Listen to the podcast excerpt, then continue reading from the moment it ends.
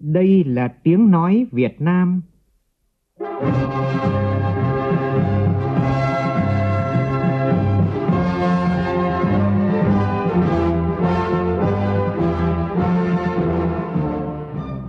là tiếng nói Việt Nam, phát thanh từ Hà Nội, thủ đô nước Cộng hòa xã hội chủ nghĩa Việt Nam.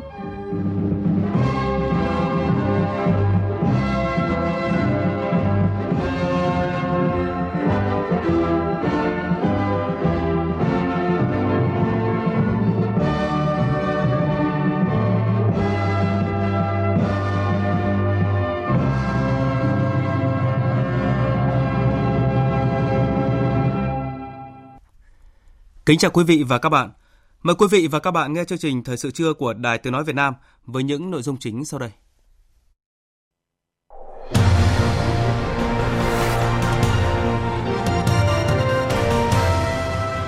Tỉnh ủy Nghệ An tổ chức hội thảo khoa học Nghệ An 50 năm thực hiện di trúc thương liêng của Chủ tịch Hồ Chí Minh và bức thư cuối cùng của người gửi Ban chấp hành Đảng bộ tỉnh. Theo báo cáo, mưa lũ do hoàn lưu bão số 4 đã làm 3 người chết, nhiều tuyến đường giao thông ở các tỉnh phía Bắc bị sạt lở. Dự báo mưa lớn vẫn còn tiếp diễn, các địa phương cần đặc biệt đề phòng. Bộ Tài nguyên và Môi trường khuyến cáo người dân ở gần công ty cổ phần bóng đèn phích nước dạng đông thực hiện các biện pháp bảo hộ để đảm bảo an toàn sức khỏe sau vụ cháy nổ tại đây. Trong phần tin quốc tế, Tổng thống Mỹ Donald Trump xác nhận giữ nguyên kế hoạch tăng thuế 15% đối với 125 tỷ đô la hàng hóa Trung Quốc từ ngày mai, bất chấp các tín hiệu hòa giải gần đây. Tổ chức Y tế Thế giới cảnh báo các vụ cháy rừng Amazon có nguy cơ gây ra các vấn đề về sức khỏe, nhất là đối với trẻ em.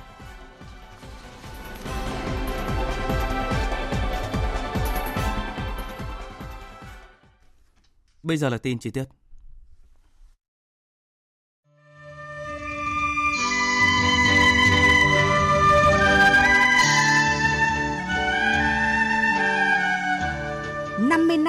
Hiện di trúc Chủ tịch Hồ Chí Minh.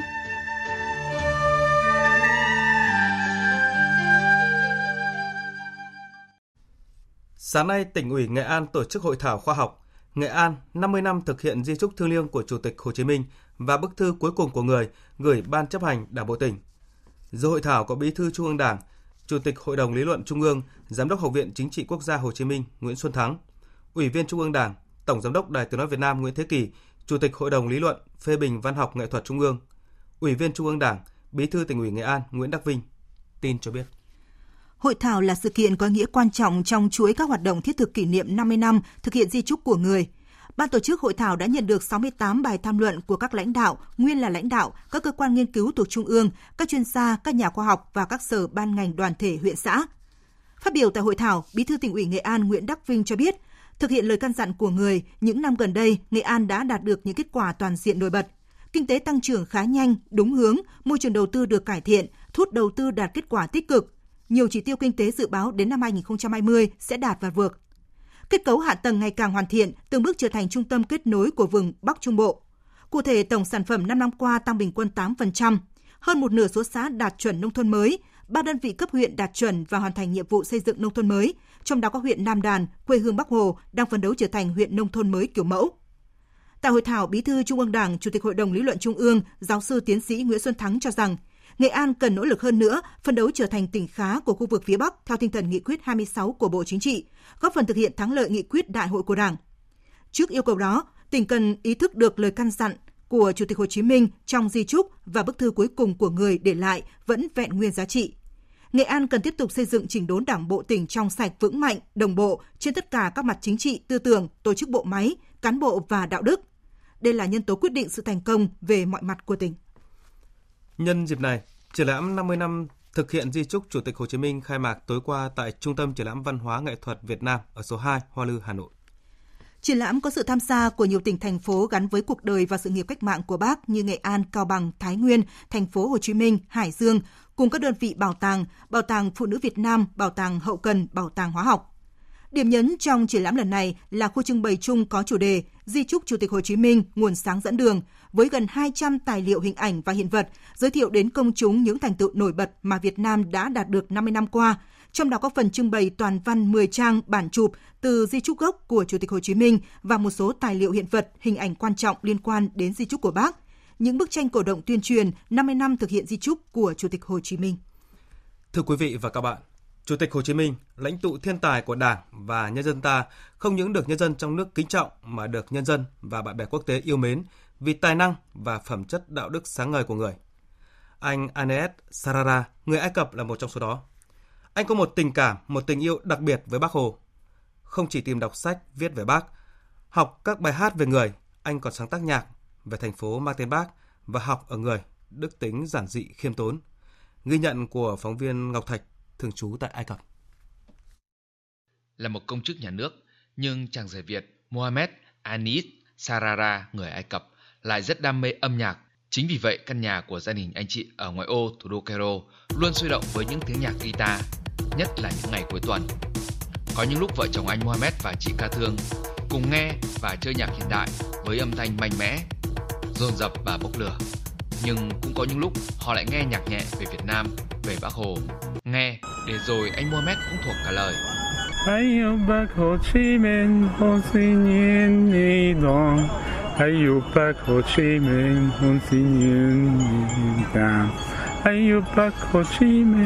Hồ đi đoàn. Hãy yêu Bác Hồ Chí Minh, đi Việt Nam. Bác Hồ, or Uncle Ho, or Ho Chi Minh, the big leader of Bác Hồ, the Hồ Vietnamese Chí Minh, uh, vị lãnh tụ vĩ đại của nhân dân Việt Nam. Nếu cảm nhận từ trái tim của bạn, bạn hãy tin tôi đi. Khi nghe bài hát này do các cháu nhỏ hát, tôi đã khóc. Càng tìm hiểu về Chủ tịch Hồ Chí Minh, về con đường cách mạng mà người đã lựa chọn để Việt Nam giành được độc lập, nhân dân có cuộc sống ấm no hạnh phúc như ngày hôm nay, càng thôi thúc anh Mohamed đến thăm thành phố mang tên Bác. Và để được tận mắt chứng kiến những gì đã nghe, đã đọc, anh thực sự ngỡ ngàng trước sự phát triển mạnh mẽ của thành phố và đã sáng tác bài Đêm thành phố Hồ Chí Minh với giai điệu mạnh mẽ.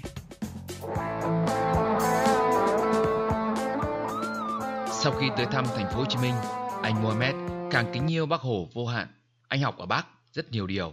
You know, they say seeing is believing. When you see, better than you are you hear. So his appearance, Như very họ nói, simple, chăm nghe không bằng mắt thấy. Điều đầu tiên thu hút tôi là vẻ ngoài của Chủ tịch Hồ Chí Minh. Trông người rất giản dị, rất khiêm tốn, nhưng đầu óc của người là một chính trị gia vĩ đại. Chủ tịch Hồ Chí Minh đã làm tất cả những gì có thể để đưa đất nước Việt Nam đến chiến thắng chống Pháp, chống Mỹ và xây dựng đất nước Việt Nam với Hà Nội là thủ đô. Tư tưởng của người rất mạnh mẽ. Người khiến tôi phải soi lại bản thân mình. Tôi học và làm theo người rất nhiều, nhất là lối sống, tác phong làm việc. Chị Ca Thương, vợ anh Mohamed chia sẻ, anh Mohamed thực sự có một tình yêu rất đặc biệt với bác Hồ. Người là hình tượng mà anh Mohamed sống, học tập và làm theo cái ước mơ khi mà anh nghỉ hưu thì anh sẽ có một cái ngôi nhà nhỏ có một khu vườn ở một cái ngôi làng ở Việt Nam và trải nghiệm cuộc sống mới giản dị yên bình như vậy giống như bác đã từng Chủ tịch Hồ Chí Minh đã đi xa, nhưng những tư tưởng và tấm gương đạo đức của người luôn ảnh hưởng sâu sắc và mạnh mẽ, không chỉ đối với thế hệ trẻ Việt Nam mà còn đối với bạn bè Nam Châu. Người đã hy sinh tất cả để có một Việt Nam hòa bình, độc lập, phát triển và thịnh vượng. Nhưng đó vẫn đang là mơ ước của hàng triệu người dân châu Phi và Trung Đông hôm nay.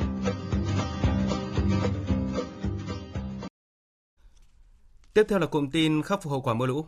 Sáng nay tại cuộc họp Văn phòng Thường trực Ban Chỉ đạo Trung ương về phòng chống thiên tai, ông Trần Quang Hoài, Tổng cục trưởng Tổng cục Phòng chống thiên tai yêu cầu các địa phương khẩn trương khắc phục hậu quả bão số 4 và triển khai ứng phó áp thấp nhiệt đới vừa hình thành trên biển Đông. Phóng viên Minh Long phản ánh. Đến sáng nay, báo cáo nhanh của các địa phương cho biết đã có 3 người chết, 4 người bị thương do mưa lũ của bão số 4 gây ra. Ở Hà Nội, Hòa Bình và Quảng Bình. Mưa lũ cũng làm hàng trăm nhà dân bị hư hại, sạt lở nhiều tuyến quốc lộ, tỉnh lộ ở các tỉnh Bắc Trung Bộ. Đáng chú ý là xảy ra nhiều sự cố về tàu thuyền trên biển. Chiều qua, 10 thuyền viên của tàu vận tải Thái Thụy 88 chở than hỏng máy ở khu vực giữa tỉnh Quảng Trị và Thừa Thiên Huế đã được cứu hộ đưa vào bờ an toàn. Liên quan đến sự cố lưới điện phân phối ở các tỉnh Thanh Hóa, Nghệ An, Hà Tĩnh làm gián đoạn cung cấp điện cho khách hàng, ông Phạm Hồng Long, trưởng ban an toàn điện Tập đoàn Điện lực Việt Nam cho biết. Ờ, mất điện thì mất ờ, khoảng 850.000 khách hàng thì hiện nay là đã khôi phục gần hết chỉ còn là khoảng 5.000 khách hàng thì dự kiến là hôm nay và chậm nhất ngày mai thì sẽ khôi phục lại toàn bộ để cung cấp điện ờ, phục vụ nghỉ lễ mùng 2 tháng 9. Ban chỉ đạo Trung ương về phòng chống thiên tai yêu cầu các địa phương huy động lực lượng, phương tiện, vật tư hỗ trợ nhân dân sửa chữa nhà cửa, khôi phục sản xuất, sớm ổn định đời sống của nhân dân. Tiếp tục kiểm tra hệ thống đê điều, hồ đập, công trình phòng chống thiên tai, vận hành các hồ thủy điện nhỏ để chủ động triển khai các biện pháp đảm bảo an toàn. Do ảnh hưởng của hoàn lưu bão số 4 trên địa bàn tỉnh Hòa Bình cũng đã xuất hiện mưa to đến rất to, dẫn đến tình trạng ngập úng, sạt lở đất đá gây ách tắc nhiều tuyến đường giao thông tại một số địa bàn. Nghiêm trọng nhất là tại km 140 cộng 80 quốc lộ 6, Hà Nội đi các tỉnh vùng Tây Bắc thuộc địa phận xóm Phiêng Sa, xã Đồng Bảng, huyện Mai Châu, Hòa Bình. Do mưa lớn kéo dài, khoảng 1.000 mét khối đất đá đã sạt lở xuống đường, gây ách tắc giao thông từ khoảng 6 giờ sáng nay. Với sự huy động nhân lực vật lực của cơ quan chức năng để giải phóng khối đất đá bị sạt lở, đến khoảng 11 giờ cùng ngày, quốc lộ 6 đã có thể lưu thông trở lại. Còn tại Quảng Ninh, mưa lớn liên tục từ chiều tối qua tới sáng nay đã gây ra sạt lở một số điểm tại khu vực vùng núi của tỉnh. Mực nước sông suối dâng cao cũng gây ngập cục bộ ở một số tuyến à, đường. Ngay trong sáng nay, Ủy ban nhân dân tỉnh Quảng Ninh yêu cầu các địa phương và ngành chức năng chủ động các biện pháp hạn chế thiệt hại do mưa lớn. Các xã phường kiểm tra từng thôn bản để ra soát các điểm có nguy cơ, sẵn sàng sơ tán dân và cứu hộ cứu nạn khi có sự cố xảy ra. Theo văn phòng Ban Chỉ huy Phòng chống thiên tai tìm kiếm cứu nạn tỉnh Bắc Cạn, mưa lớn trên diện rộng những ngày qua cũng đã làm tốc mái gần 300 nhà dân, một phòng học ở xã Chu Hương, huyện Ba Bể và hội trường Ủy ban nhân dân xã Tú Trĩ ở huyện Bạch Thông bị tốc mái. Địa phương đang tích cực hỗ trợ dân khắc phục hậu quả. Còn tại tỉnh Thanh Hóa, do mưa lớn hoàn lưu bão số 4 thì đêm qua sáng nay đã làm hàng trăm ngôi nhà ngập lụt trong nước. Người dân được sơ tán khỏi vùng nguy hiểm. Tin của phóng viên Sĩ Đức. Đến sáng nay trên địa bàn tỉnh Thanh Hóa đã có 4 ngôi nhà bị sập hoàn toàn, 103 nhà bị tốc mái, gần 300 nhà bị ngập trong nước, 4 điểm trường bị ảnh hưởng, hàng nghìn hecta hoa màu bị ngập và nhiều công trình thủy lợi, giao thông bị hư hỏng.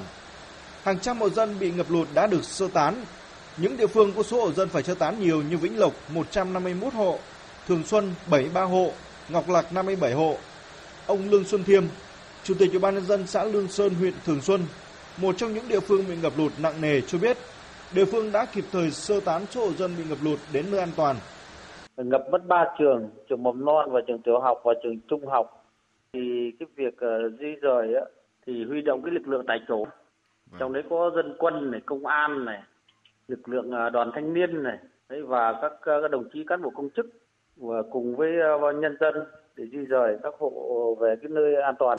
Trước tình hình mưa lớn kéo dài những ngày qua, rất dễ xảy ra lũ quét sạt lở đất trên các tuyến quốc lộ, tỉnh lộ, đặc biệt là khu vực miền núi. Tình hình giao thông vẫn đảm bảo. Các đơn vị chức năng và chính quyền địa phương đang huy động máy móc, nhân lực để túc trực, xử lý tình huống khi có sạt lở, đảm bảo giao thông thông suốt. Trung tâm Dự báo Khí tượng Thủy văn Quốc gia cho biết hôm nay ở Bắc Bộ và Bắc Trung Bộ tiếp tục có mưa vừa mưa to, có nơi mưa rất to. Lượng mưa phổ biến 50 đến 100 mm. Một số nơi có lượng mưa cao hơn như là Yên Bái 113 mm, Tam Đảo Vĩnh Phúc 139 mm, Nguyên Bình Cao Bằng 113 mm. Ở Quảng Ninh là 361 mm, Ba Vì Hà Nội 103 mm. Trung tâm Dự báo Khí tượng Thủy văn Quốc gia cảnh báo nguy cơ cao xảy ra lũ quét, sạt lở đất và ngập úng ở vùng trũng tại các tỉnh Điện Biên, Sơn La, Hòa Bình, Yên Bái, Lào Cai, Bắc Cạn, Tuyên Quang, Lạng Sơn và Quảng Ninh. Thưa quý vị và các bạn, do mưa lớn trong đêm qua thì hồ chứa nước có dung tích 600.000 mét khối tại xã Trường Xuân ở huyện Đắk Song, tỉnh Đắk Nông có nguy cơ bị vỡ. Chính quyền địa phương đã phải di rời khẩn cấp người dân ngay trong đêm qua. Tin của phóng viên Hoàng Quy, thường trú khu vực Tây Nguyên. Sáng nay 31 tháng 8, ông Nguyễn Thừa Anh, Phó Giám đốc Công ty Khai thác các công trình thủy lợi tỉnh Đắk Nông cho biết, trong đêm qua và dạng sáng nay, do mưa lớn kéo dài nên lượng nước đổ về lớn, khiến công trình đập thủy lợi thôn 2, xã Trường Xuân, huyện Đắk Song, tỉnh Đắk Nông bị đe dọa vỡ đập. Ngay trong đêm, chính quyền các cấp và lực lượng chức năng đã thông báo và di rời nhiều hộ dân phía dưới hạ lưu của hồ này đến nơi an toàn. Trong sáng nay, đơn vị tiếp tục xử lý sự cố của các hạng mục. Đập thủy lợi thôn 2 là hồ chứa thủy lợi phục vụ cho việc sản xuất nông nghiệp của địa phương, có dung tích khoảng hơn 600 mét khối nước. Nước từ hồ này sẽ chảy qua xã Trường Xuân, huyện Đắc Song và xã Đắc Rờ Moan, thị xã Giang Nghĩa.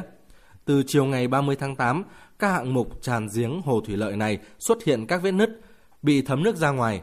Trong khi đó, trên địa bàn vẫn tiếp tục có mưa lớn, làm tăng lượng nước lớn đổ về hồ chứa này. Để đảm bảo an toàn cho các hộ dân sinh sống phía dưới hạ du, ngay trong đêm 30 tháng 8, lực lượng chức năng đã di rời người dân tới vị trí an toàn. Ngoài ra, lực lượng chức năng còn tiến hành hạ mực nước khẩn cấp, dùng bao cát để gia cố vị trí bị nứt tại thân đập. Và lúc này chúng tôi đã nối được điện thoại với phóng viên Hoàng Quy đang có mặt tại hiện trường để cập nhật những thông tin mới nhất tại đây. À, thưa anh Hoàng Quy ạ, tình hình khắc phục và bảo vệ hồ thủy lợi ở xã Xuân Trường tới thời điểm này đã có diễn biến gì mới chưa ạ? À, vâng, à, xin à, cảm ơn biên tập viên à, đầu cầu Hà Nội cùng quý vị thính giả đang nghe đài. À, tôi đang có mặt tại đập thủy lợi ở thôn 2, xã Trường Xuân, huyện Đắk Song, tỉnh Đắk Nông, nơi xảy ra cái sự cố dò dỉ thân đập à, có nguy cơ vỡ đập như thông tin đã phản ánh. Và cho đến cái thời điểm này vào buổi trưa thì nguyên nhân của vụ việc đã được xác định và cơ bản đã được khắc phục. À, theo công ty uh, uh, công trình thủy lợi Đắk Nông thì uh, sau khi có cái sự cố xảy ra thì uh, công ty đã nhanh chóng thông báo cho chính quyền địa phương các cấp và cũng như là huy động lực lượng phương tiện máy móc phòng chống cứu hộ cứu nạn sẵn sàng ứng phó khi có cái nguy cơ xảy ra và cụ thể là đã thông báo cho các hộ dân có nhà rẫy ở phía lưu vực có nguy cơ bị ảnh hưởng nếu mà sự cố xảy ra di chuyển đến nơi an toàn và lực lượng của các cơ quan chức năng túc trực tại hiện trường để tìm kiếm nơi xuất hiện điểm dò dỉ thân đập à, cũng như điểm xuất phát của nguyên nhân xảy ra. À, đồng thời thì à, mở van xả nước tại cống hạ nước xả tràn để thoát nước à, bảo vệ thân đập. À, đến khoảng 21 giờ tối hôm qua thì à, lực lượng chức năng đã xác định được cái vị trí dò dỉ thân đập. À, đó là một vị trí dạng mang cá ở phần trung của thân đập à, là nguyên nhân dẫn đến dò dỉ thân đập và hiện lực lượng chức năng đã khắc phục cái mực nước uh, trong hồ và mực nước đã được uh, xả xuống cái mức an toàn. À, như vậy thì cái nguy cơ vỡ đập vỡ thân đập cũng đã được ngăn chặn. Tài sản hoa màu cây trồng của người dân ở phía hạ du không bị ảnh hưởng đến phần nào. À, tuy nhiên thì uh, để đảm bảo an toàn tuyệt đối thì uh, lực lượng chức năng cũng vẫn đang cắm chặn uh, túc trực tại chỗ để theo dõi và tiếp tục khắc phục sự cố uh, để uh, trên địa bàn à, tiếp tục khắc phục sự cố vì hiện nay trên địa bàn vẫn tiếp tục xảy ra mưa lớn kéo dài và có cái nguy cơ ảnh hưởng trong cái thời gian tới. À, vâng, xin mời biên tập viên đầu cầu Hà Nội tiếp tục chương trình. Xin cảm ơn à, phóng viên Hoàng Quy. Như vậy là thông tin tích cực là hồ tạm thời đã được an toàn. Lại đang xuất hiện một áp thấp nhiệt đới gần Biển Đông. Sáng nay vị trí tâm áp thấp nhiệt đới ở vào khoảng 18,7 độ vĩ Bắc, 123 độ kinh Đông, cách phía Bắc đảo Luzon, Philippines khoảng 120 km về phía đông đông bắc. Sức gió mạnh nhất vùng gần tâm áp thấp nhiệt đới mạnh cấp 6, giật cấp 8. Vùng nguy hiểm trên Biển Đông trong khoảng 24 giờ tới, gió mạnh cấp 6, giật cấp 8, phía đông kinh tuyến là 117,5 độ kinh đông và phía bắc vĩ tuyến 16 độ vĩ bắc. Trước diễn biến này, Văn phòng Thường trực Ban Chỉ đạo Trung ương về phòng chống thiên tai có thông báo gửi Ban Chỉ huy phòng chống thiên tai và tìm kiếm cứu nạn các tỉnh thành phố ven biển từ Quảng Ninh đến Khánh Hòa ứng phó với áp thấp nhiệt đới – Ban chỉ đạo yêu cầu các tỉnh thành phố vừa nêu theo dõi chặt chẽ bản tin dự báo và diễn biến của áp thấp nhiệt đới, thông báo hướng dẫn cho tàu thuyền và các chủ phương tiện, tàu thuyền đang hoạt động trên biển biết vị trí, hướng di chuyển của áp thấp nhiệt đới để chủ động thoát ra hoặc không di chuyển vào khu vực nguy hiểm để đảm bảo an toàn về người và tài sản, duy trì thông tin liên lạc để xử lý kịp thời các tình huống xấu có thể xảy ra, sẵn sàng lực lượng, phương tiện cứu hộ, cứu nạn để triển khai các công tác ứng phó khi có yêu cầu.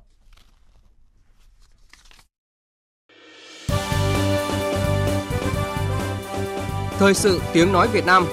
Thông tin nhanh. Bình luận sâu. Tương tác đa chiều.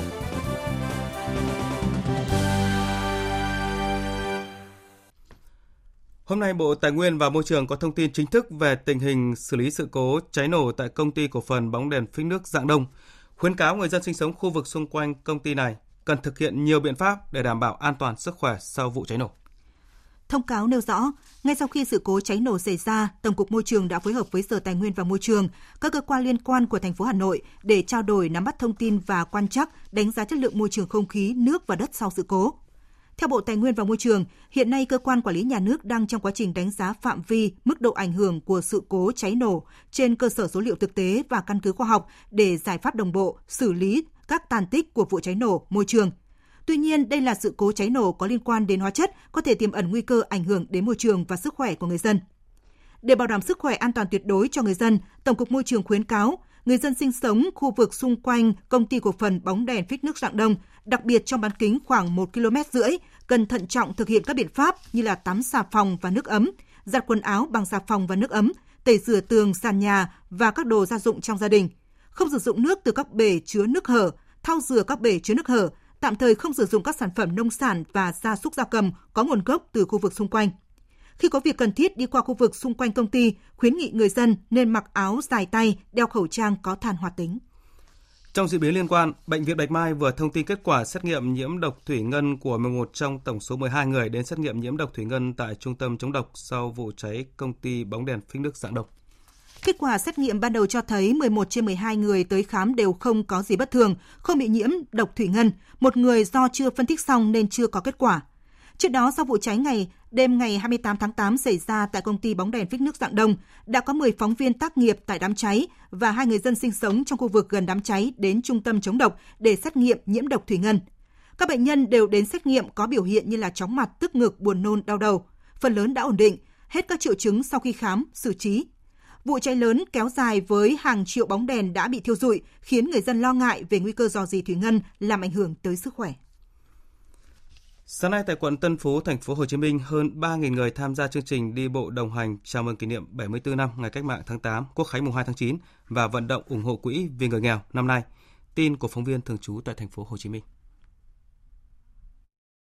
Năm nay, quận Tân Phú đặt ra mục tiêu vận động 5,1 tỷ đồng để chăm lo cho người nghèo. Với sự chung tay của các mạnh thường quân, đến thời điểm này đã có hơn 5,3 tỷ đồng được ủng hộ cho quỹ và dự kiến con số này sẽ tăng lên trong những tháng tới, góp phần tích cực vào phong trào thi đua, cả nước chung tay vì người nghèo, không để ai bị bỏ lại phía sau. Bà Nguyễn Ngọc Trâm, Phó Chủ tịch Thường trực Ủy ban Mặt trận Tổ quốc Việt Nam quận Tân Phú, thành phố Hồ Chí Minh cho biết. Trong cuộc đi bộ đồng hành này thì chúng tôi cũng uh, vận động các tổ chức cá nhân tham gia ủng hộ uh, quỹ vì người nghèo với mục đích là để cùng chăm lo uh, cho các hộ uh, có hoàn cảnh khó khăn trên địa bàn quận. Và với mục tiêu là đạt chỉ tiêu của quỹ vì người nghèo năm 2019 là 5 tỷ mốt đồng thời là chăm lo Tết luôn uh, cho các uh, gia đình chính sách thể hiện cái công tác là đền ơn đáp nghĩa và tinh thần tương thân tương ái. Không chỉ riêng Tân Phú, nhiều quận huyện khác tại thành phố Hồ Chí Minh cũng đang tích cực tham gia chương trình ủng hộ người nghèo thông qua cổng thông tin nhân đạo quốc gia 1400. Với mỗi tin nhắn gửi đến số 1408, chủ thuê bao di động đóng góp ít nhất 20.000 đồng, giúp những mảnh đời khó khăn có thêm động lực vươn lên thoát nghèo bền vững. Cục Quản lý Chất lượng Bộ Giáo dục và Đào tạo vừa công khai danh sách gần 50 đơn vị phải dừng tổ chức kiểm tra sát hạch cấp chứng chỉ ngoại ngữ và chứng chỉ ứng dụng công nghệ thông tin. Trong số này có 42 đơn vị phải dừng kiểm tra sát hạch cấp chứng chỉ ngoại ngữ theo chương trình giáo dục thường xuyên, chứng chỉ ABC. Cụ thể có 4 trường đại học, một trường cao đẳng, còn lại là các trung tâm giáo dục nghề nghiệp, giáo dục thường xuyên trực thuộc Sở Giáo dục và Đào tạo địa phương. Đáng chú ý tại Bắc Giang có tới 14 trung tâm ở các huyện do Sở Giáo dục và Đào tạo tỉnh này quản lý phải dừng cấp chứng chỉ. Danh sách cụ thể các đơn vị này hiện được công khai trên các phương tiện truyền thông. Sở Giao thông Vận tải Thành phố Hồ Chí Minh vừa đề xuất Ủy ban nhân dân thành phố thí điểm sử dụng trí tuệ nhân tạo nhận diện tự động phương tiện lưu thông vào khu vực sân bay Tân Sơn Nhất. Theo đề xuất này, hệ thống camera giám sát sẽ được lắp đặt tại các điểm ra vào khu vực sân bay và các tuyến đường xung quanh như là đường Bạch Đằng, Trường Sơn. Sau khi lắp đặt, hệ thống tự động nhận diện biển số xe, tự động phân loại các loại phương tiện ô tô, xe tải, xe taxi, xe hai bánh. Hệ thống này còn có khả năng xác định thời gian từng xe ra vào khu vực sân bay. Từ những dữ liệu thu thập được, hệ thống tự động phân tích, phát hiện các phương tiện vi phạm trật tự an toàn giao thông, lỗi vi phạm cụ thể là gì. Thưa quý vị và các bạn, thời gian gần đây tại huyện đảo Lý Sơn, tỉnh Quảng Ngãi, rộ lên tình trạng chuyển nhượng đất nông nghiệp trái phép. Một số cá nhân tìm mua đất nông nghiệp với giá từ 1 triệu rưỡi đến 2 triệu đồng một mét vuông, cao gấp vài chục lần so với giá đất nông nghiệp giao cho nông dân sản xuất. Nhiều người thấy lợi trước mắt đã bán đất sản xuất và tiềm ẩn nhiều hệ lụy. Cộng tác viên hữu danh tại miền Trung phản ánh. Đầu tháng 8 vừa rồi, bà Trần Thị Hòa ở xã An Vĩnh, huyện Lý Sơn đã chuyển nhượng thửa đất nông nghiệp 700 mét vuông cho một người dân địa phương với giá hơn 1,4 tỷ đồng. Bà Trần Thị Hòa không rõ người mua đất sử dụng vào mục đích gì. Đất này thì cũng trùng hàng trùng tối thôi nhưng mà nó không có được lắm. Cho họ thay hiện nam được bao nhiêu thì từ thấy ta mua giá cơ thì từ bố để lùm công chuyện thôi. Việc tăng giá đất nông nghiệp bất thường tại Lý Sơn do nhu cầu phát triển các loại hình dịch vụ như kinh doanh homestay, nhà hàng, khách sạn ở Lý Sơn ngày càng lớn. Gần đây, rồ lên thông tin sắp có nhiều dự án lớn đầu tư vào Lý Sơn. Theo đó, nhiều tổ chức cá nhân đổ về đây để gom mua đất nông nghiệp. Ông Trần Hoè ở xã An Vịnh huyện Lý Sơn cho biết, thấy giá đất nông nghiệp tăng cao, nhiều gia đình bán hết đất sản xuất. Vì là quân cơ chính chấm mách thì hội thấy, còn loại số đó, đó lượng tới mà. Bà Phạm Thị Hương, Phó Chủ tịch Ủy ban Nhân dân huyện Lý Sơn, tỉnh Quảng Ngãi cho biết, hầu hết các trường hợp chuyển nhượng đất nông nghiệp của người dân đều không qua chính quyền mà từ thỏa thuận giao dịch qua các văn phòng công chứng khiến công tác quản lý đất đai của huyện gặp khó khăn. Hiện nay, giá đất nông nghiệp ở Lý Sơn rao bán ở mức cao, nên khi áp giá đền bù giải phóng mặt bằng thực hiện các dự án cũng gặp nhiều trở ngại. Theo quy định, giá mỗi mét vuông đất nông nghiệp nhà nước bồi thường khoảng 60.000 đồng một mét vuông, nhưng người dân yêu cầu phải bồi thường 1 triệu đồng một mét vuông. Ủy ban nhân dân huyện đã có văn bản yêu cầu chính quyền các xã quản lý chặt chẽ quỹ đất nông nghiệp. Bà Phạm Thị Hương, Phó Chủ tịch Ủy ban nhân dân huyện Lý Sơn cho biết, việc người dân ồ ạt bán đất nông nghiệp dẫn đến không còn đất sản xuất, cuộc sống sẽ khó khăn hơn. Người mua cũng gặp nhiều rủi ro. Trong cái việc chuyển nhượng đất nông nghiệp là phải giám sát chặt chẽ, tuyệt đối không để một cái tổ chức cá nhân lợi dụng cái việc chuyển nhượng đất nông nghiệp để sau là chuyển cái mục đích khác là nó không đúng với cái quy định, không đúng cái quy hoạch của huyện. Còn tại Bà Rịa Vũng Tàu, Sở Tài nguyên và Môi trường tỉnh này vừa công bố thông tin về 196 khu đất phân lô bán nền trái phép trên địa bàn tỉnh. Tin cho biết. Trong số 196 trường hợp phân lô bán nền trái phép, thị xã Phú Mỹ chiếm nhiều nhất với 116 trường hợp. Tiếp theo là huyện Long Điền, huyện Xuyên Mộc và huyện Đất Đỏ. Điển hình trong phân lô bán nền đó là trường hợp ông Hà Huy Lưu, trú ở phường Hắc Dịch, thị xã Phú Mỹ, Khu đất rộng 5 ha thuộc diện tích đất dự trữ phát triển cây xanh cảnh quan, nhưng ông Lưu đã tự ý tách ra 62 thửa đất, tổ chức đất trồng trụ điện, làm gần 3.400 m2 đường bê tông. Còn tại khu đất rộng gần 8,7 ha ở xã Bình Châu, huyện Xuyên Mộc do ông Hoàng Văn Thắng và Phạm Ngọc Thái đồng đứng tên quyền sử dụng. Mặc dù là đất quy hoạch trồng cây lâu năm nhưng lại được tách ra 45 lô đất bán cho người có nhu cầu. Theo Sở Tài nguyên Môi trường tỉnh Bà Rịa Vũng Tàu, việc công bố danh sách các khu phân lô bán nền trái phép trên địa bàn nhằm mục đích thông báo đến người dân, nhà đầu tư về tính pháp lý của các lô đất khi thực hiện giao dịch mua bán. Tiếp theo là một số thông tin thời tiết với phần tổng hợp của biên tập viên Mai Hồng. Thưa quý vị và các bạn, ở Bắc Bộ trong đó có Hà Nội và Thanh Hóa, đêm qua và sáng nay đã có mưa vừa, mưa to, có nơi mưa rất to, lượng mưa phổ biến từ 30 đến 70 mm, trong đó có một số nơi có lượng mưa cao hơn 100 mm. Do ảnh hưởng của giải hội tụ nhiệt đới trục qua Bắc Trung Bộ, nên từ ngày hôm nay đến ngày 2 tháng 9, ở các tỉnh Bắc Bộ, Thanh Hóa và Nghệ An có mưa vừa, mưa to. Riêng khu vực các tỉnh Lào Cai, Yên Bái, Sơn La, Hòa Bình, Phú Thọ, Quảng Ninh có mưa rất to. Trong mưa rông có khả năng xảy ra lốc xét và gió giật mạnh. Mời quý vị và các bạn nghe tiếp chương trình Thời sự trưa của Đài Tiếng nói Việt Nam. Thưa quý vị, những ngày này cùng với các hoạt động trong nước, Đại sứ quán Việt Nam ở nước ngoài cũng tổ chức lễ kỷ niệm 74 năm Cách mạng tháng 8 và Quốc khánh mùng 2 tháng 9. Phóng viên Bùi Hùng thường trú tại Nhật Bản đưa tin các sự kiện tại đây. Tham dự lễ kỷ niệm có Đại sứ Việt Nam tại Nhật Bản Vũ Hồng Nam, Tổng thư ký Đảng Tự do Dân chủ LDP cầm quyền, Chủ tịch Liên minh nghị sĩ hữu nghị Nhật Việt Toshihiro Nikai, cùng hơn 500 đại biểu là lãnh đạo các bộ, ngành, địa phương Nhật Bản, các tổ chức hội đoàn người Việt Nam tại Nhật Bản. Tại buổi lễ, Đại sứ Vũ Hồng Nam khẳng định chủ trương nhất quán của Việt Nam là hội nhập tích cực, chủ động và sâu rộng, là đối tác có trách nhiệm và tin cậy đối với bạn bè trên thế giới, đặc biệt nhấn mạnh sự đóng góp của Việt Nam đối với hòa bình phát triển ở khu vực và trên thế giới, trong đó có việc chuẩn bị đảm nhiệm tốt vai trò Ủy viên không thường trực Hội đồng Bảo an Liên Hợp Quốc nhiệm kỳ 2020-2021 và Chủ tịch ASEAN vào năm 2020. Tổng thư ký Đảng Tự do Dân chủ cầm quyền, Chủ tịch Liên minh nghị sĩ hữu nghị Nhật Việt Nikai và các đại biểu của Nhật Bản trong phát biểu của mình đã ca ngợi lịch sử đấu tranh hào hùng của dân tộc Việt Nam, khẳng định quan hệ đối tác chiến lược Việt Nam Nhật Bản ngày càng được củng cố và phát triển với những chuyến thăm lẫn nhau của lãnh đạo hai nước. 330.000 người Việt Nam đang sinh sống và học tập tại Nhật Bản sẽ là nguồn nhân lực thúc đẩy quan hệ hai nước trên tất cả các lĩnh vực trong thời gian tới. Tối qua tại thủ đô New Delhi, Đại sứ quán Việt Nam tại Ấn Độ cũng tổ chức lễ chiêu đãi chào mừng Quốc khánh mùng 2 tháng 9.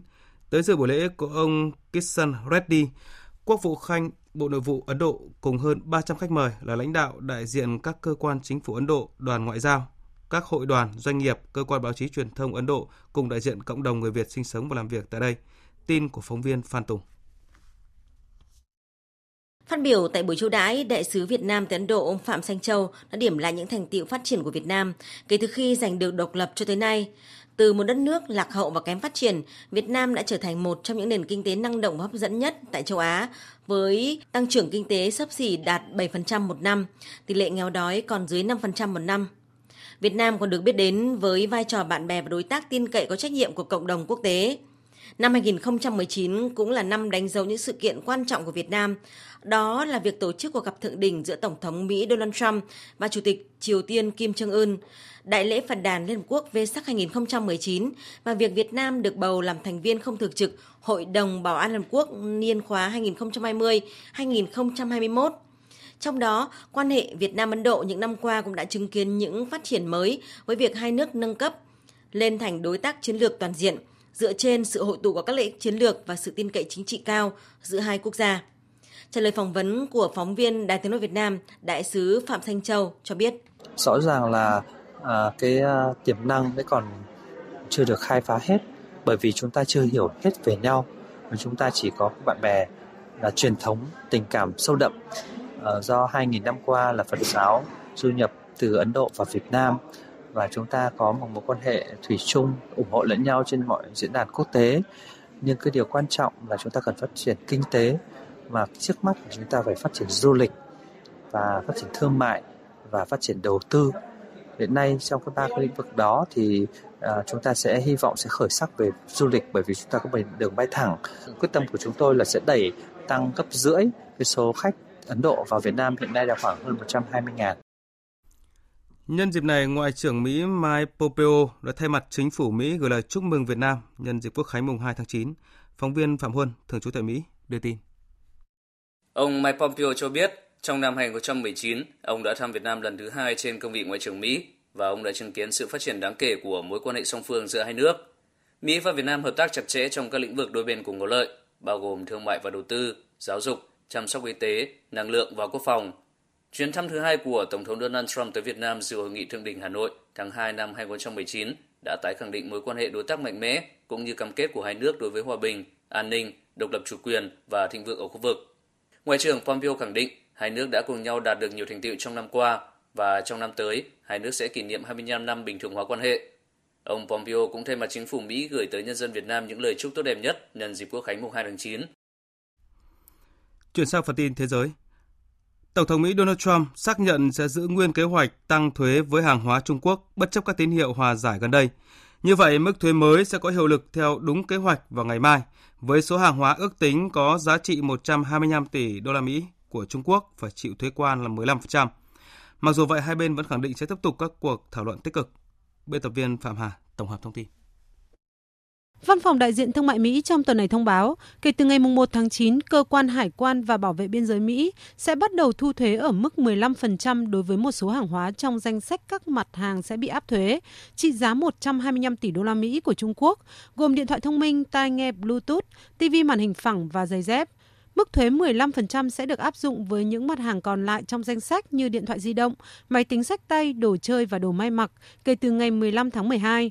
Phát biểu tại Nhà Trắng hôm qua, Tổng thống Donald Trump cũng khẳng định không có thay đổi liên quan tới kế hoạch tăng thuế nhằm vào hàng hóa của Trung Quốc từ ngày 1 tháng 9. Ông cho biết hai bên sẽ tiếp tục đối thoại và Mỹ sẽ chiến thắng trong cuộc cạnh tranh này. Công ty sẽ rời Trung Quốc trong tương lai gần. Đây là một mối lo ngại lớn đối với Trung Quốc. Họ không thể cạnh tranh với Mỹ trong cuộc chiến thuế này. Mỹ sẽ giành chiến thắng. Chúng tôi đang có các cuộc thảo luận với phía Trung Quốc và các cuộc gặp đang được lên kế hoạch. Bộ Ngoại giao Trung Quốc cảnh báo Trung Quốc có đủ khả năng để đối phó với Mỹ. Tuy nhiên, Trung Quốc sẵn sàng giải quyết các bất đồng thương mại với Mỹ với một thái độ ôn hòa. Người phát ngôn Bộ Thương mại Trung Quốc Cao Phong cũng bày tỏ hy vọng Chúng tôi đang chuẩn bị cho các cuộc đối thoại vào tháng 9 tới tại Mỹ. Điều quan trọng vào thời điểm hiện nay đó là tạo các điều kiện cần thiết để hai bên tiếp tục đàm phán. Trung Quốc tin tưởng rằng nếu các cuộc đối thoại diễn ra tại Mỹ, hai bên nên hợp tác cùng nhau, tạo các điều kiện thúc đẩy các cuộc đối thoại đạt được kết quả tích cực. Việc Mỹ bắt đầu áp thuế mới đối với tất cả hàng hóa còn lại của Trung Quốc vào ngày 1 tháng 9 được coi là một sự leo thang mới có tác động lớn đối với nhiều mặt hàng tiêu dùng và gây tổn hại tới hầu hết các bang của Mỹ. Các biện pháp đánh thuế lẫn nhau giữa hai nền kinh tế lớn nhất thế giới liên quan đến hàng trăm tỷ đô la Mỹ hàng hóa của hai nước, đe dọa tăng trưởng kinh tế toàn cầu. Kể từ khi các cuộc đối thoại thương mại song phương đổ vỡ vào tháng 5 vừa qua, Mỹ và Trung Quốc dường như đưa ra lập trường cứng rắn hơn. Hàng loạt các vấn đề cũng đang gây phức tạp cho các cuộc đàm phán thương mại Mỹ-Trung như lệnh cấm Huawei và tình hình biểu tình tại Hồng Kông, khiến hai bên khó thu hẹp được bất đồng. Cơ quan năng lượng nguyên tử quốc tế IAEA cho biết Iran tiếp tục ngừng các cam kết trong thỏa thuận hạt nhân và tiếp tục làm giàu uranium trên mức cho phép. Phóng viên Ngọc Thạch theo dõi khu vực Trung Đông đưa tin. Cơ quan năng lượng nguyên tử quốc tế cho biết Iran đã vượt qua cả giới hạn về kho dự trữ uranium đã làm giàu là 202,8 kg vào tháng 7 và giới hạn về độ tinh khiết của vật liệu phân hạch là 3,67%. Báo cáo quý của Cơ quan Năng lượng Nguyên tử Quốc tế cho thấy gần 2 tháng qua, kho dự trữ uranium đã làm giàu của Iran đạt 241,6 kg và đang làm giàu tới mức 4,5%. Cơ quan Năng lượng Nguyên tử Quốc tế kêu gọi Iran hợp tác đầy đủ. Mặc dù các động thái này còn xa mức cần để sản xuất vũ khí hạt nhân, nhưng đã làm tăng áp lực lên các bên ký thỏa thuận gồm Đức, Anh và Pháp. Iran đã nhiều lần đe dọa ngừng các điều khoản theo thỏa thuận năm 2015 khi Mỹ rút khỏi thỏa thuận này vào năm ngoái và khôi phục các lệnh trừng phạt kinh tế đối với Tehran. Iran đồng thời nhiều lần nhấn mạnh rằng chương trình hạt nhân của họ là nhằm mục đích hòa bình. Các động thái trên cho thấy các nỗ lực cứu vãn thỏa thuận của các bên ký kết châu Âu gồm Anh, Pháp và Đức đã không thành công. Trước đó, người đứng đầu cơ quan năng lượng nguyên tử của Iran, Ali Akbar Salehi cho biết sản lượng uranium thô của Iran đã đạt 30 tấn trong những năm gần đây. Ông Salehi tiết lộ rằng các phòng chờ ly tâm hiện đại đã có khả năng sản xuất 60 máy ly tâm hiện đại mỗi ngày. Iran đe dọa tiến tới làm giàu uranium ở mức độ tinh khiết 20% là một mức độ đủ để sản xuất vũ khí hạt nhân. Thưa quý vị và các bạn, những đám lửa rừng rực tàn phá khu rừng nhiệt đới lớn nhất thế giới Amazon là những hình ảnh ám ảnh được lan truyền nhiều nhất trên truyền thông thế giới tuần qua, chiếm trọn chương trình nghị sự của nhiều diễn đàn thế giới quan trọng. Khu rừng nhiệt đới lớn nhất thế giới đang kêu cứu và cuộc sống của con người cũng đang bị đe dọa khi lá phổi xanh của thế giới đang biến dạng vì lửa. Biên tập viên Phạm Hà thông tin. Các cánh rừng Amazon bị tàn phá với những bức ảnh về các loại thú rừng chết cháy hay hệ sinh thái tại Amazon đang bị tàn phá là những hình ảnh ám ảnh đối với người dân thế giới. Nhưng cùng chung số phận này là cuộc sống của những bộ lạc đang sinh sống dưới tán rừng Amazon. Đối với người thiểu số Miki tại Amazon, họ có thể sống sót qua thời kỳ thuộc địa Bồ Đào Nha, những bệnh dịch chết người hàng loạt từ châu Âu hay thậm chí là những mối đe dọa và tàn sát từ những người địa phương khác muốn lấn chiếm đất đai. Tuy nhiên, cuộc sống của họ đang bị hủy hoại hơn bao giờ hết khi những cánh rừng đang bị thiêu rụi. Nhiều thành phố lớn của Brazil cũng phải đối mặt với ảnh hưởng sức khỏe do các đám cháy rừng Amazon. Ngày 24 tháng 8 vừa qua, phần lớn người dân thành phố Sao Paulo của Brazil phải ở trong nhà cả ngày để tránh bụi khi cuộn khói bụi khổng lồ trên bầu trời, giống như mây bão khiến cả thành phố rộng lớn tối sầm dù đang giữa ban ngày. Tổ chức Y tế Thế giới hôm qua cảnh báo các vụ cháy rừng Amazon có nguy cơ gây ra vấn đề về sức khỏe, nhất là đối với trẻ em, đặc biệt là các bệnh về đường hô hấp. Giám đốc Trung tâm Y tế Công cộng Môi trường và các vấn đề xã hội của Tổ chức Y tế Thế giới bà Marianera cho biết, Chúng ta cần phải nghĩ đến các tác động đối với người dân sinh sống tại Amazon. Ít nhất một triệu người bản địa đang sống ở đó. Chúng ta cần phải tính đến cả tác động ngắn hạn và dài hạn đối với các chất độc hay khói sản sinh ra do đám cháy, có thể liên quan đến vấn đề hô hấp. Nó sẽ không khác so với ô nhiễm không khí ảnh hưởng đến sức khỏe của chúng ta, có thể gây ra các bệnh nghiêm trọng khác bao gồm vấn đề về hô hấp, tim mạch. Với quy mô cháy rừng lớn như hiện nay thì nỗ lực của riêng Brazil chắc là không đủ, mà cần sự chung tay của cả thế giới. Trong phần tiếp theo của chương trình, mời quý vị và các bạn nghe biên tập viên Đài Tiếng Nói Việt Nam tổng hợp các sự kiện vấn đề trong nước nổi bật diễn ra trong tuần qua.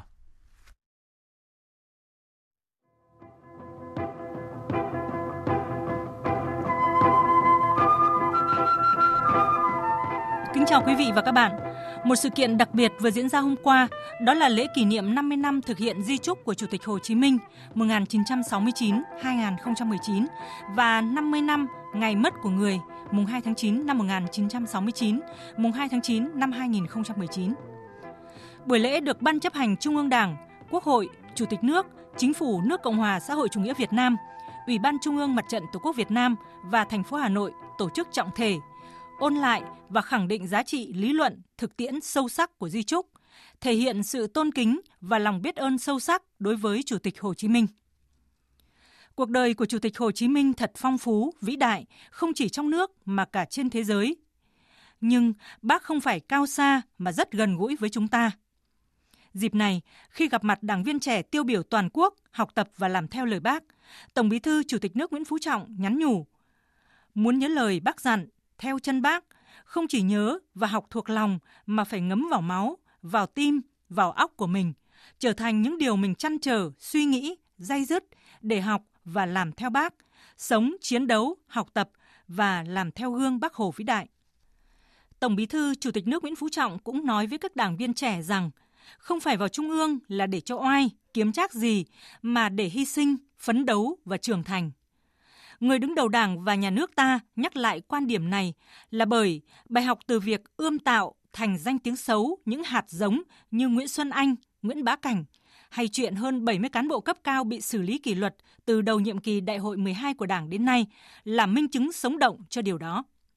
Vì thế, để xứng với niềm tin yêu của Đảng, của Bác, của nhân dân, để trở thành một hạt nhân trong Trung ương thì đảng viên trẻ phải xác định tổ chức Đảng và Trung ương không phải là nơi thể hiện quyền lực, vun vén lợi ích cá nhân để vinh thân phì ra.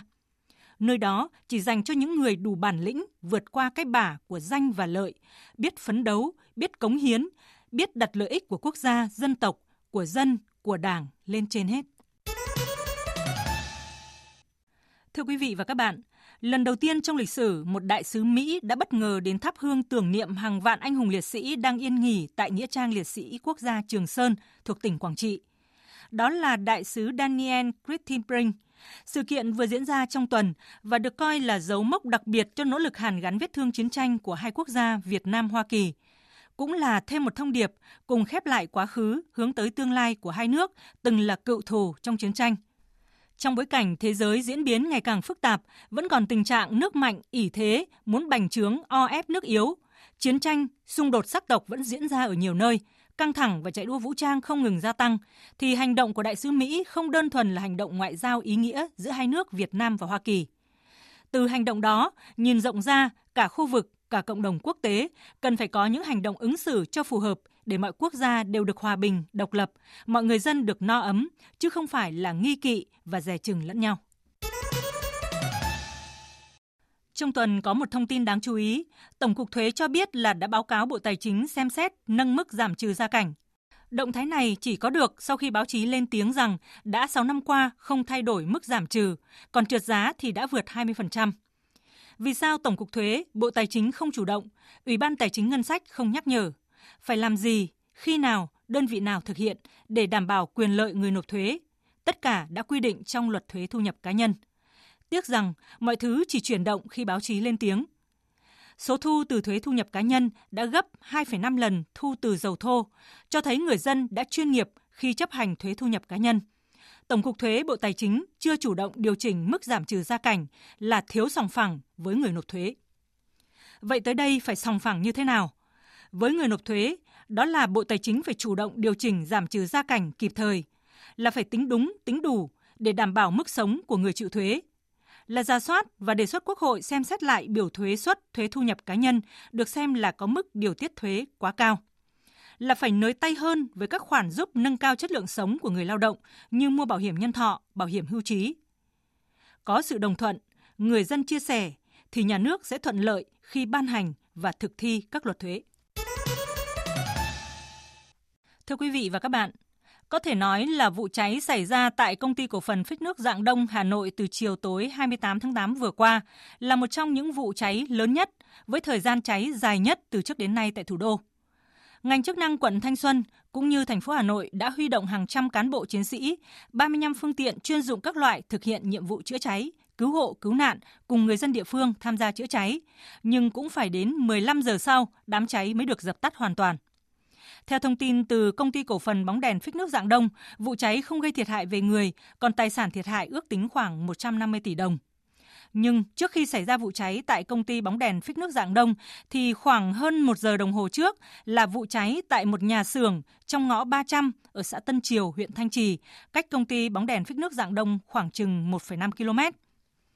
Phố nhỏ, ngõ nhỏ, nguy cơ cháy nổ tại khu dân cư, nhà cao tầng, cơ sở kinh doanh karaoke, tình trạng các nhà máy xí nghiệp nằm lẫn trong các khu dân cư và thực trạng bất cập thiếu thốn phương tiện hạ tầng như họng nước đã làm cho công tác chữa cháy trên địa bàn thành phố luôn gặp khó khăn.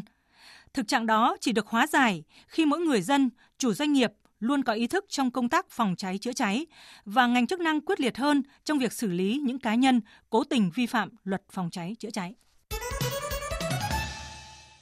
Thưa quý vị, những ngày qua, clip người đàn ông đánh đấm vợ dã man khiến dư luận phẫn nộ. Điều đáng nói là hành vi này diễn ra trước mặt những đứa trẻ, biến chúng thành nạn nhân, chịu tổn thương trong tâm hồn suốt quãng đời còn lại. Vụ gia đình, Bộ Văn hóa Thể thao và Du lịch cho hay, trong số các vụ bạo lực gia đình bị phát hiện, nạn nhân là nữ chiếm đến hơn 74%. Đặc biệt, có đến khoảng 58% phụ nữ đã kết hôn cho biết cuộc đời họ đã từng trải qua ít nhất một trong ba loại bạo lực là thể xác, tình dục và tinh thần. Rất nhiều số liệu, nhưng không có bất cứ con số hay nghiên cứu nào cho biết tình trạng tổn thương từ những đứa trẻ là những nhân chứng bất đắc dĩ trong các vụ bạo lực. Theo tiến sĩ Khuất Thu Hồng, Viện trưởng Viện Nghiên cứu Phát triển Xã hội, trong một gia đình mà bạo hành thường xuyên xảy ra, đứa trẻ sẽ bị ảnh hưởng đến học hành, đến sự phát triển tâm sinh lý trong các mối quan hệ với bạn bè và trở thành một đứa trẻ rụt rè. Mặt khác, có những đứa trẻ khi chứng kiến những hành xử của người bố như vậy sẽ trở nên hung hăng, gây sự với bạn bè, ít được bạn bè chấp nhận và bị nhìn nhận như đứa trẻ không ngoan. Khoa tâm lý học liệt kê ra đến 5 tác động sẽ theo những đứa trẻ chứng kiến bạo lực từ cha mẹ tới suốt cuộc đời và thậm chí nó ảnh hưởng rất mạnh tới việc hình thành nhân cách của trẻ. Quý vị và các bạn vừa nghe biên tập viên Đài Tiếng nói Việt Nam tổng hợp các sự kiện vấn đề trong nước nổi bật diễn ra trong tuần. Tiếp theo chương trình là trang tin đầu tư tài chính và trang tin thể thao. Trang tin đầu tư tài chính. Thưa quý vị và các bạn, giá vàng cuối tuần đã giảm theo đà giảm của giá vàng thế giới tại thị trường thành phố Hồ Chí Minh. Công ty vàng bạc đá quý Sài Gòn giao dịch vàng ở mức 39 triệu 270 000 đồng một lượng đến 39 triệu 500 000 đồng một lượng. Forbes Asia 2019 vừa công bố danh sách 200 công ty có doanh thu trên 1 tỷ đô la tốt nhất tại khu vực châu Á Thái Bình Dương. Trong đó có 7 doanh nghiệp tỷ đô la của Việt Nam đã lọt top danh sách này. Theo báo cáo, doanh thu của Masan Group trong năm tài chính vừa qua đạt trên 1,6 tỷ đô la, giá trị vốn hóa trên 3,7 tỷ đô la. Các đại diện khác từ Việt Nam cũng có mặt trong bảng xếp hạng này là Thế giới di động, Sabeco, Vietjet Air, Vinamilk, Techcombank và Vingroup. Danh sách ứng viên được sàng lọc từ 3.200 doanh nghiệp đã niêm yết trên sàn chứng khoán châu Á Thái Bình Dương có doanh thu hơn 1 tỷ đô la trong năm tài chính vừa qua. Giữa tuần này, một số ngân hàng thương mại cổ phần nhận được văn bản cảnh báo của ngân hàng nhà nước về việc các tổ chức tín dụng đã điều chỉnh lãi suất tiền gửi bằng đồng Việt Nam nhanh và mạnh ở một số kỳ hạn hoặc triển khai các sản phẩm chứng chỉ tiền gửi với lãi suất cao. Thống đốc ngân hàng nhà nước yêu cầu các tổ chức tín dụng phải duy trì mặt bằng lãi suất huy động ổn định hợp lý, phù hợp với khả năng cân đối vốn, khả năng mở rộng tín dụng lành mạnh, chấp hành quy định về lãi suất tiền gửi, tăng cường kiểm soát tín dụng vào các lĩnh vực rủi ro, đồng thời tăng cường kiểm soát chặt chẽ về việc chấp hành tín dụng đối với khách hàng và người có liên quan. Đầu tư tài chính biến cơ hội thành hiện thực. Đầu tư tài chính biến cơ hội thành hiện thực. Thưa quý vị và các bạn, từ đầu năm đến nay, bất động sản tiếp tục là lĩnh vực đầy tiềm năng thu hút các nhà đầu tư nước ngoài. Đây là cơ hội tốt cho các địa phương có thế mạnh về công nghiệp và du lịch. Phóng viên Thành Trung sẽ thông tin cụ thể hơn về vấn đề này. Theo số liệu vừa được Cục Đầu tư nước ngoài, Bộ Kế hoạch và Đầu tư công bố trong 8 tháng năm nay, tổng vốn đầu tư nước ngoài cấp mới điều chỉnh và đầu tư qua góp vốn mua cổ phần vào Việt Nam đạt 22,63 tỷ đô. Trong đó tập trung nhiều nhất vào lĩnh vực công nghiệp chế biến chế tạo với tổng số vốn đạt 15,74 tỷ đô, chiếm 69,6% tổng vốn đầu tư đăng ký. Lĩnh vực hoạt động kinh doanh bất động sản đứng thứ hai với tổng vốn đầu tư 2,31 tỷ đô, chiếm 10,2% tổng vốn đầu tư đăng ký. Bà Nguyễn Hoài An, giám đốc chi nhánh Hà Nội của công ty trách nhiệm hữu hạn CBRE Việt Nam đánh giá, bất động sản công nghiệp là phân khúc đang có sự tăng trưởng rất nhanh. Vài năm trở lại đây, nhu cầu thuê đất để làm nhà máy, xưởng sản xuất của các doanh nghiệp là rất lớn. Vấn đề đặt ra hiện nay là làm thế nào để tận dụng những lợi thế sẵn có, tạo cơ hội phát triển cho thị trường bất động sản công nghiệp Việt Nam. Qua đó giúp các nhà đầu tư trong và ngoài nước tiếp cận thông tin quy hoạch quỹ đất tại từng địa phương và chính sách ưu đãi thu hút đầu tư. Việt Nam đang được ờ, rất là nhiều các nhà đầu tư cân nhắc ờ, để lựa chọn đầu tư các cái địa điểm nhà máy. Ờ, với Hà Nội thì chúng ta biết là các cái tỉnh lân cận đã tổ chức được rất là nhiều các khu công nghiệp thành công. Vì thế nên chúng ta đã thu hút được những cái doanh nghiệp lớn, như Samsung đã đầu tư đến 4 cái nhà máy ở khu phía Bắc. Thì đây chính là những cái tiền đề để chúng ta thu hút được thêm các cái nhà đầu tư trong khi thị trường bất động sản Việt Nam đang có đà tăng khả quan về vốn ngoại thì thành phố Hồ Chí Minh cũng chứng kiến những bước tiến lớn trong việc thu hút vốn đầu tư trực tiếp nước ngoài vào lĩnh vực địa ốc. Các dự án bất động sản lớn của nhà đầu tư Nhật Bản, Hàn Quốc, Singapore vẫn dẫn đầu trong các phân khúc bất động sản. Theo đánh giá của các chuyên gia, nhà đầu tư ngoại vào Việt Nam hiện chia thành hai nhóm. Nhóm thứ nhất quan tâm đến tài sản tạo ra dòng tiền như cao ốc văn phòng, trung tâm thương mại, căn hộ dịch vụ và khách sạn nằm ở khu trung tâm. Nhóm thứ hai tập trung hướng đến việc phát triển nhà ở. Ngoài hai thành phố lớn là Hà Nội và thành phố Hồ Chí Minh, các nhà đầu tư cũng quan tâm đến các tỉnh thành phố có nhiều tiềm năng phát triển du lịch và khu công nghiệp như Bắc Ninh, Bình Dương, Đà Nẵng, Khánh Hòa và Tiền Giang. Giáo sư Đặng Hùng Võ, nguyên thứ trưởng Bộ Tài nguyên và Môi trường cho rằng chúng ta thấy rằng cái yếu tố thị trường nó như một cái yêu cầu thực tế đang đòi hỏi. Ờ, ví dụ như chiến tranh thương mại, chiến tranh công nghệ quốc tế thì nó đưa cái vị thế của Việt Nam là đón nhận cái đầu tư nước ngoài vào công nghiệp là mạnh hơn. Ờ, thế thì đây là một cái cơ hội lớn là bởi vì nó sẽ tạo ra cái khả năng đầu tư cho các khu hỗn hợp công nghiệp đô thị dịch vụ. Thì đấy là những cái ngữ cảnh mới mà làm cho bất động sản công nghiệp của ta gắn với thị trường nhiều hơn.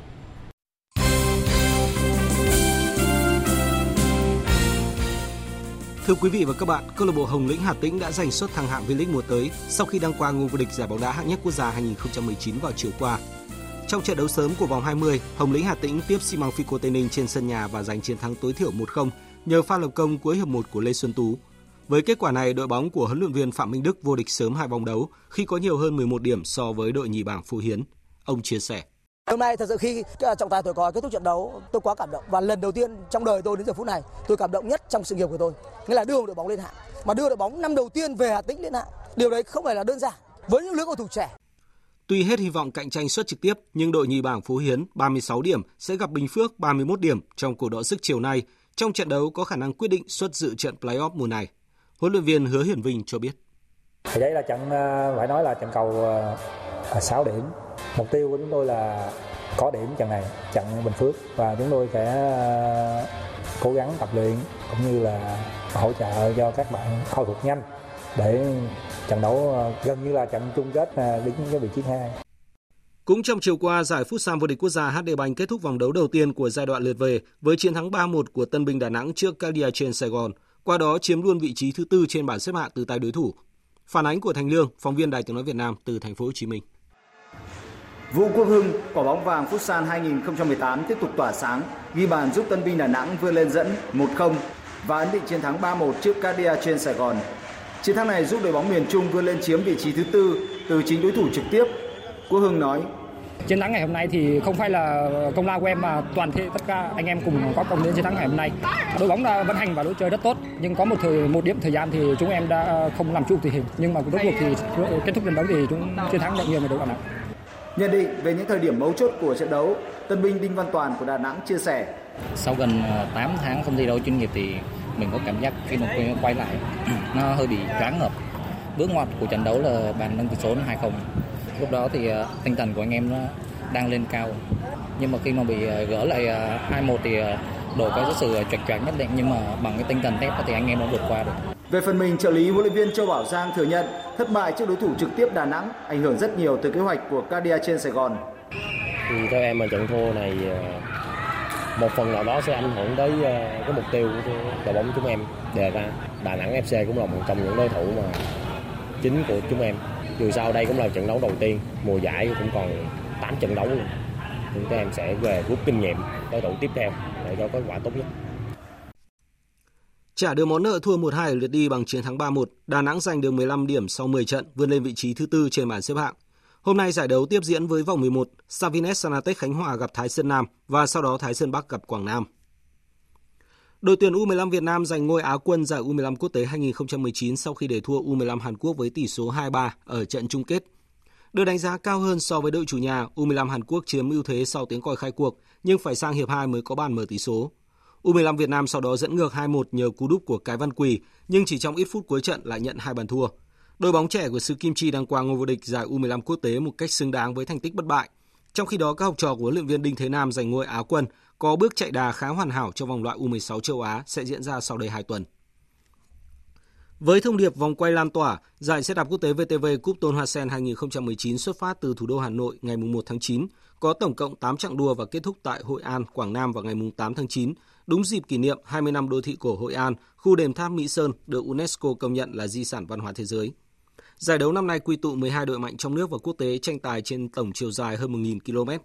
Ông Nguyễn Ngọc Vũ, Tổng thư ký Liên đoàn Mô tô xe đạp thể thao Việt Nam đánh giá, đây sẽ là cơ hội tốt cho các coureur Việt Nam trước thềm SEA Games 30 tại Philippines vào cuối năm. Chúng ta biết là SEA Games là một cái sân chơi rất là quan trọng của xe đạp Việt Nam và VTV Cup giống như là một cái, cái cơ hội thử lửa cho các đội vận động viên trong đội tuyển quốc gia. Ở cái giải đấu này chúng ta sẽ được cọ sát với các vận động viên có trình độ của châu lục à, và cả là thế giới nữa. Những đội có cái cái cái khả năng chiến thuật nó đa dạng hơn. À, vì thế thì qua cái giải đấu này à, các vận động viên của Việt Nam sẽ tự tin hơn, họ sẽ làm quen nhiều hơn với cả cái lối chơi, phong cách chơi mà nó thoáng hơn, hiện đại hơn. Tổng giải thưởng giải đấu là gần 1 tỷ đồng, trong đó áo vàng Trung Quốc được thưởng 150 triệu đồng. Đây là giải thưởng áo vàng có giá trị cao nhất trong các giải đua xe đạp tại Việt Nam. Dự báo thời tiết Phía Tây Bắc Bộ, nhiều mây có mưa vừa mưa to, có nơi mưa rất to và rải rác có rông gió nhẹ. Trong cơn rông có khả năng xảy ra lốc xét và gió giật mạnh, nhiệt độ từ 22 đến 30 độ, có nơi trên 30 độ. Phía Đông Bắc Bộ nhiều mây có mưa vừa, mưa to, có nơi mưa rất to và rải rác có rông. Gió Đông Bắc cấp 2, cấp 3 trong cơn rông có khả năng xảy ra lốc xét và gió giật mạnh. Nhiệt độ từ 23 đến 30 độ, có nơi trên 30 độ. Các tỉnh từ Thanh Hóa đến Thừa Thiên Huế nhiều mây, phía Bắc Thanh Hóa và Nghệ An có mưa vừa mưa to, có nơi mưa rất to và rải rác có rông. Phía Nam có mưa rào và rông vài nơi, riêng chiều tối có mưa rào và rông rải rác, gió Tây Nam đến Tây cấp 2, cấp 3. Trong cơn rông có khả năng xảy ra lốc xét và gió giật mạnh. Nhiệt độ từ 23 đến 31 độ, phía Nam 30 đến 33 độ. Các tỉnh ven biển từ Đà Nẵng đến Bình Thuận có mây, chiều nắng, chiều tối và đêm có mưa rào và rông vài nơi, gió Tây Nam cấp 2, cấp 3. Trong cơn rông có khả năng xảy ra lốc xét, mưa đá và gió giật mạnh, nhiệt độ từ 25 đến 35 độ. Tây Nguyên nhiều mây có mưa rào và rông vài nơi, riêng chiều tối và tối có mưa rào và rông rải rác, gió Tây Nam cấp 2, cấp 3. Trong cơn rông có khả năng xảy ra lốc xét và gió giật mạnh, nhiệt độ từ 20 đến 29 độ. Nam Bộ nhiều mây, chiều nắng, chiều tối có mưa rào và rông rải rác, đêm có mưa rào và rông vài nơi, gió Tây Nam cấp 2, cấp 3. Trong cơn rông có khả năng xảy ra lốc xét và gió giật mạnh, nhiệt độ từ 23 đến 33 độ.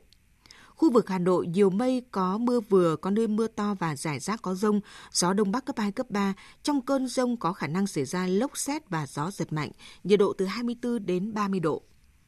Bản tin dự báo thời tiết biển, Vịnh Bắc Bộ có mưa rào và rông rải rác, tầm nhìn xa trên 10 km, giảm xuống 4 đến 10 km trong mưa. Phía Bắc gió Đông Bắc đến Đông cấp 3, cấp 4, phía Nam gió nhẹ. Trong cơn rông có khả năng xảy ra lốc xoáy và gió giật mạnh. Vùng biển từ Quảng Trị đến Quảng Ngãi có mưa rào rải rác và có nơi có rông, tầm nhìn xa trên 10 km, giảm xuống 4 đến 10 km trong mưa, gió nhẹ. Trong cơn rông có khả năng xảy ra lốc xoáy và gió giật mạnh. Vùng biển từ Bình Định đến Ninh Thuận có mưa rào và rông vài nơi, tầm nhìn xa trên 10 km, gió Tây Nam cấp 4, cấp 5. Vùng biển từ Bình Thuận đến Cà Mau có mưa rào và rông vài nơi, tầm nhìn xa trên 10 km, gió Tây Nam cấp 5, có lúc cấp 6, giật cấp 7, biển động. Trong cơn rông có khả năng xảy ra lốc xoáy. Vùng biển từ Cà Mau đến Kiên Giang bao gồm cả Phú Quốc có mưa rào và rông rải rác, tầm nhìn xa trên 10 km, giảm xuống 4 đến 10 km trong mưa, gió Tây Nam cấp 4. Trong cơn rông có khả năng xảy ra lốc xoáy và gió giật mạnh. Khu vực Bắc và giữa Biển Đông có mưa rào và rông rải rác, tầm nhìn xa trên 10 km, giảm xuống 4 đến 10 km trong mưa.